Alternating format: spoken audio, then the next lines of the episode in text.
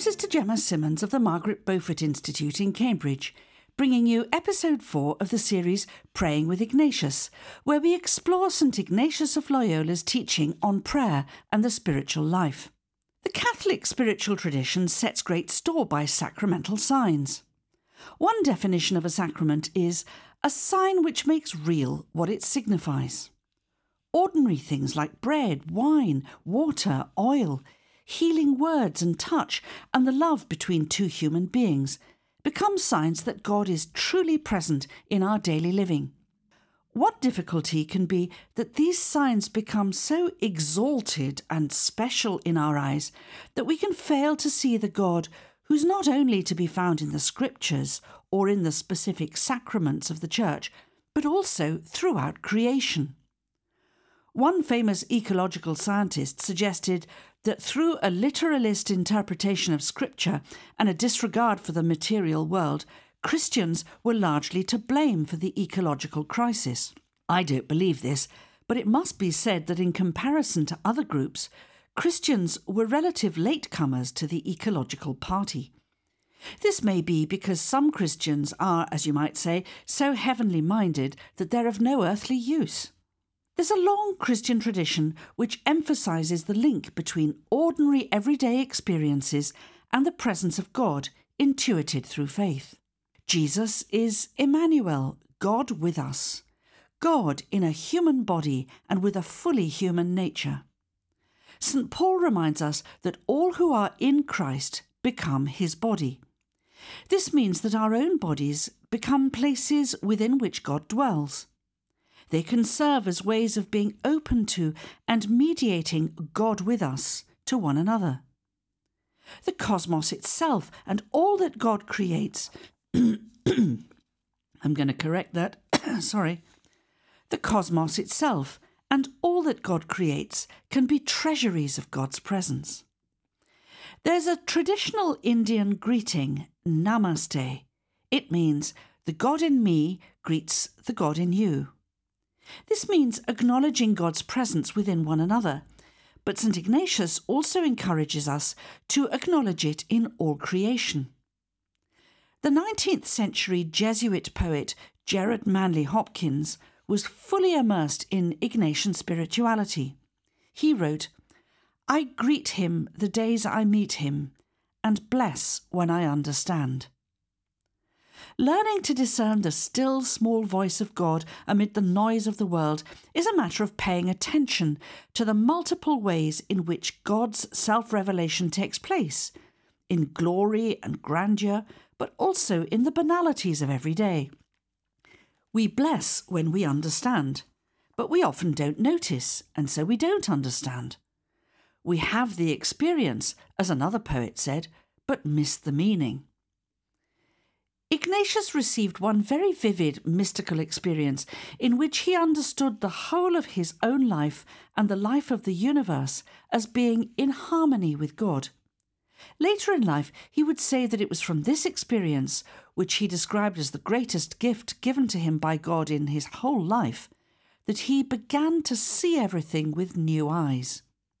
He began to see, as Hopkins wrote, that the world is charged with the grandeur of God. Developing a capacity for wonder, a contemplative stance before all of creation, becomes the way to allow this grandeur to fill up our senses. St. Thomas Aquinas, contemplating Christ in the bread and wine of the Eucharist, speaks of the Godhead here in hiding. God also lies hidden within concrete experiences, which we don't generally label as divine or mystical, but which are every bit as expressive as of God's presence. I'm going to do that again. God also lies hidden within concrete experiences, which we don't generally label as divine or mystical, but which are every bit as expressive of God's presence as any exalted moment on the mountain top a walk in the park, cuddling a cat, stroking the dog, listening to birdsong, going shopping, driving in the car. Encounter with Christ can take place in the most everyday encounters, human and natural. Let's hear Hopkins again. Christ plays in 10,000 places, lovely in limbs and lovely in eyes not his to the Father through the features of men's faces. These lines reveal a deep understanding of the Ignatian perspective on creation and its implications for human relationships. Developing a sacramental vision of reality means finding in ordinary life signs that make real what they signify. That is, God is with us. The signs may not be very visible, so this generally requires an adjustment to our perspective. Let's give ourselves a short pause to think about how we might develop a more sacramental understanding of creation, including ourselves. Here's a question What do you understand by the sacramental vision of reality discussed in this programme? What difference would having such a perspective make to your way of perceiving and responding to the world?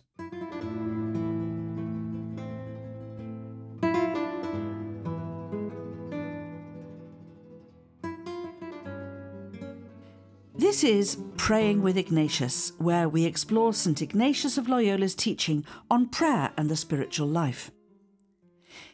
In Matthew's Gospel, John the Baptist sends Jesus a message from prison, which reveals an unusual vulnerability in the firebrand prophet. John is overcome by doubts because the longed for Messiah doesn't look or act according to the set picture he had in mind. So he writes, are you the one who's to come, or should we expect someone else? Jesus tells him to look at the signs and believe in what he sees. Later on in Matthew's Gospel, Jesus proclaims a privileged presence within the bodies of the least of his brothers and sisters. Whatsoever you do to the least of these sisters and brothers of mine, you do it to me. We're challenged to find him there but we're unlikely to be able to do so unless we've also found him lovely in our own limbs and eyes first. It was St. Irenaeus in the second century who wrote, The glory of God is a living human being, and the life of human beings consists in beholding God. This has often been translated as, The glory of God is a human being fully alive. Ignatius teaches us to have a more inclusive spirituality of the body. In his spiritual exercises, he speaks of developing a delight and relish in the gifts and graces of God.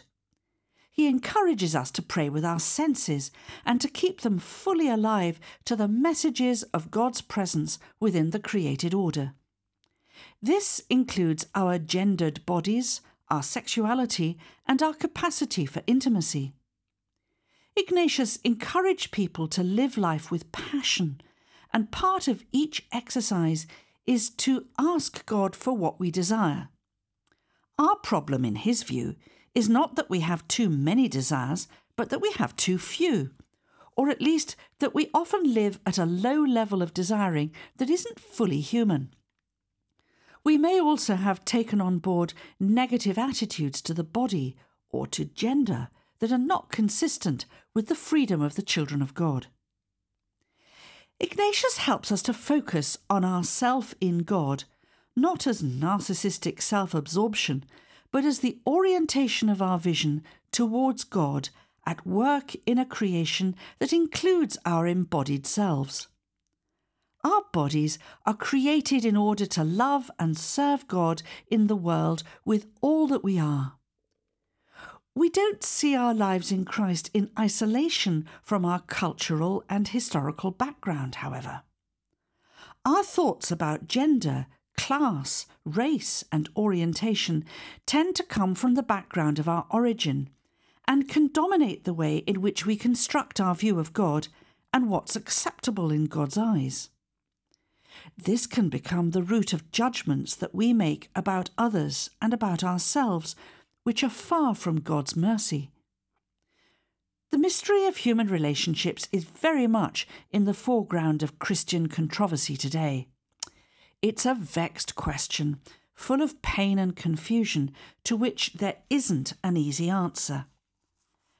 But if the Spirit blows where it wills, and if the Spirit is present wherever a bond of true love is present, in a way that's creative, self giving, liberating, and faithful, then we should at least be wary of confining that spirit into categories of our own devising, however hallowed by tradition. The anonymous English author of the mystical text, The Cloud of Unknowing, tells us It's not what you are, nor what you have been, that God looks at with his merciful eyes, but what you desire to be. Learning to look at ourselves and others with such merciful eyes lies at the heart of any major conversion and includes a positive understanding of the embodied human person. The starting point is trust that God's gaze is in fact merciful. In the early phase of an Ignatian retreat, people are often encouraged to pray with Psalm 139. The psalm speaks of a God whose gaze is inescapable, which sounds a bit scary, but it also speaks of the gratitude of discovering within that gaze the wonder of our being. So let's listen to a few verses. O Lord, you search me and you know me. You know my resting and my rising. You discern my purpose from afar. You mark when I walk or lie down. All my ways lie open to you. For it was you who created my being, knit me together in my mother's womb. I thank you for the wonder of my being, for the wonders of all your creation. O search me, God, and know my heart. O test me and know my thoughts. See that I follow not the wrong path, and lead me in the path of life eternal. It's a beautiful psalm, but it also contains some rather terrifying verses later on. O God, that you would slay the wicked! Do I not hate those who hate you, abhor those who rise against you? I hate them with a perfect hate, and they are foes to me. Many people find these antagonistic verses shocking, and some lectionary readings avoid them altogether. They're uncomfortably reminiscent of painful periods in human history where religiously fueled violence has torn entire communities apart. Surely such sentiments of hatred and aggression can have no part in a spiritual tradition that's supposed to integrate the gospel commands to love self and neighbour. But there's a counter argument that says that praying this psalm in a way that connects with the reality of our lives needs to include getting in touch with all that is not of God there, whether it's internal or external. This involves the expression of our negative thoughts and feelings and an honest appraisal of aggressive emotions and attitudes that we ourselves hold or that have been held against us. It can also help to give voice to all that we want to reject that comes under the category of what Ignatius calls the enemy of human nature. If we have long repressed deep wounds or feelings and memories that appear less than worthy, this can prove a considerable challenge. God meets us within the real. So prayerful encounters with such a God require honesty from us rather than hiding behind pious subterfuge. Only then can the deepest recesses of our lives lie open to God's healing mercy. Let's pause again to think that one over.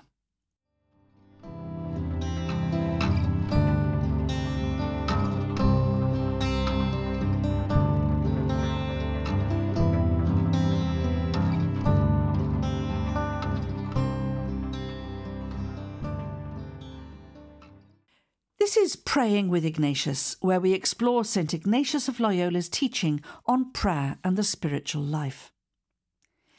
Ignatius says that all things in this world are created because of God's love and become a context of God's gifts. This includes our bodily selves, but a distorted and dualistic view of the human body and human sexuality, fueled by repressive versions of Christianity, can prevent us from believing ourselves entirely loved by God. Equally, we can be on the receiving end of other people's projections about sexuality, which can induce deep set feelings of shame and unworthiness. If anything, our current liberated Western culture has made this worse.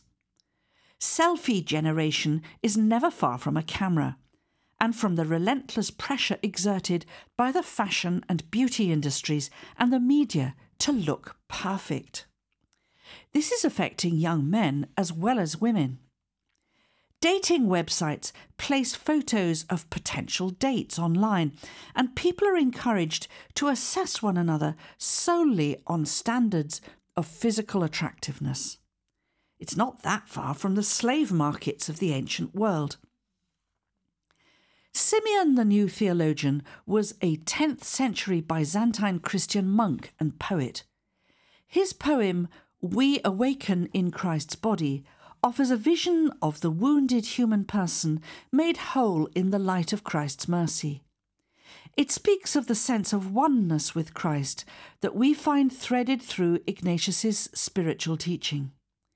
It's the absolute antithesis of the cult of the body beautiful and can be deeply healing for those whose self image has been damaged in any way. So let's listen now to the poem by Simeon the New Theologian. We awaken in Christ's body as Christ awakens our bodies. And my poor hand is Christ. He enters my foot and is infinitely me.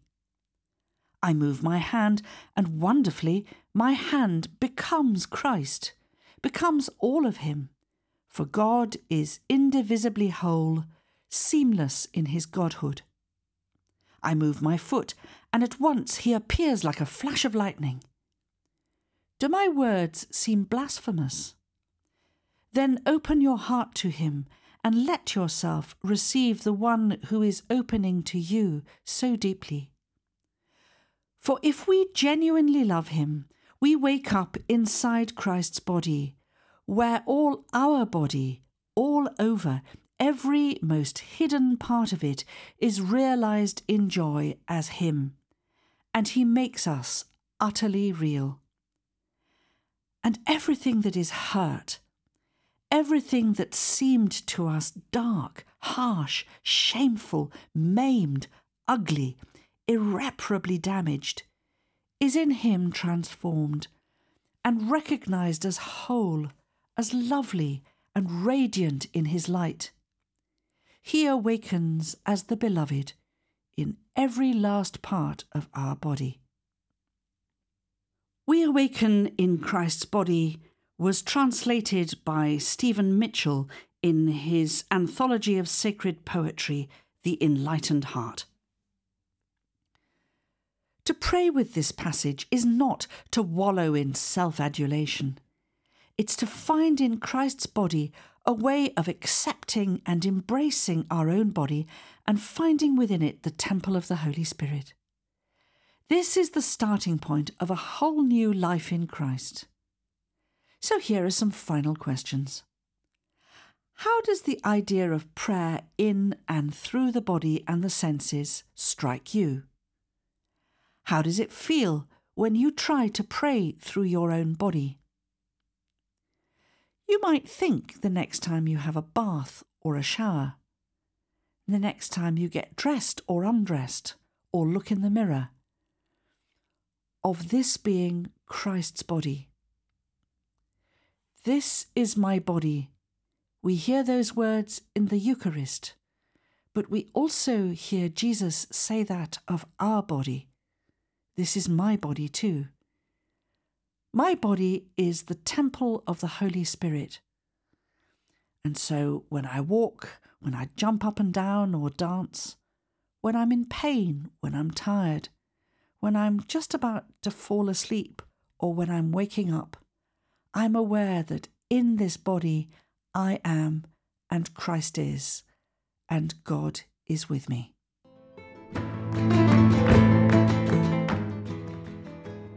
With Ignatius will be broadcast on Monday at 1 pm, Tuesday at 4 pm, Wednesday at 12:30 am, Thursday at 5:30 a.m. and 8 p.m.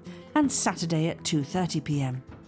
For questions or to share your experience, please email address info at radiomariaengland.uk or leave a voicemail, text, or WhatsApp at this number 07502 385 010.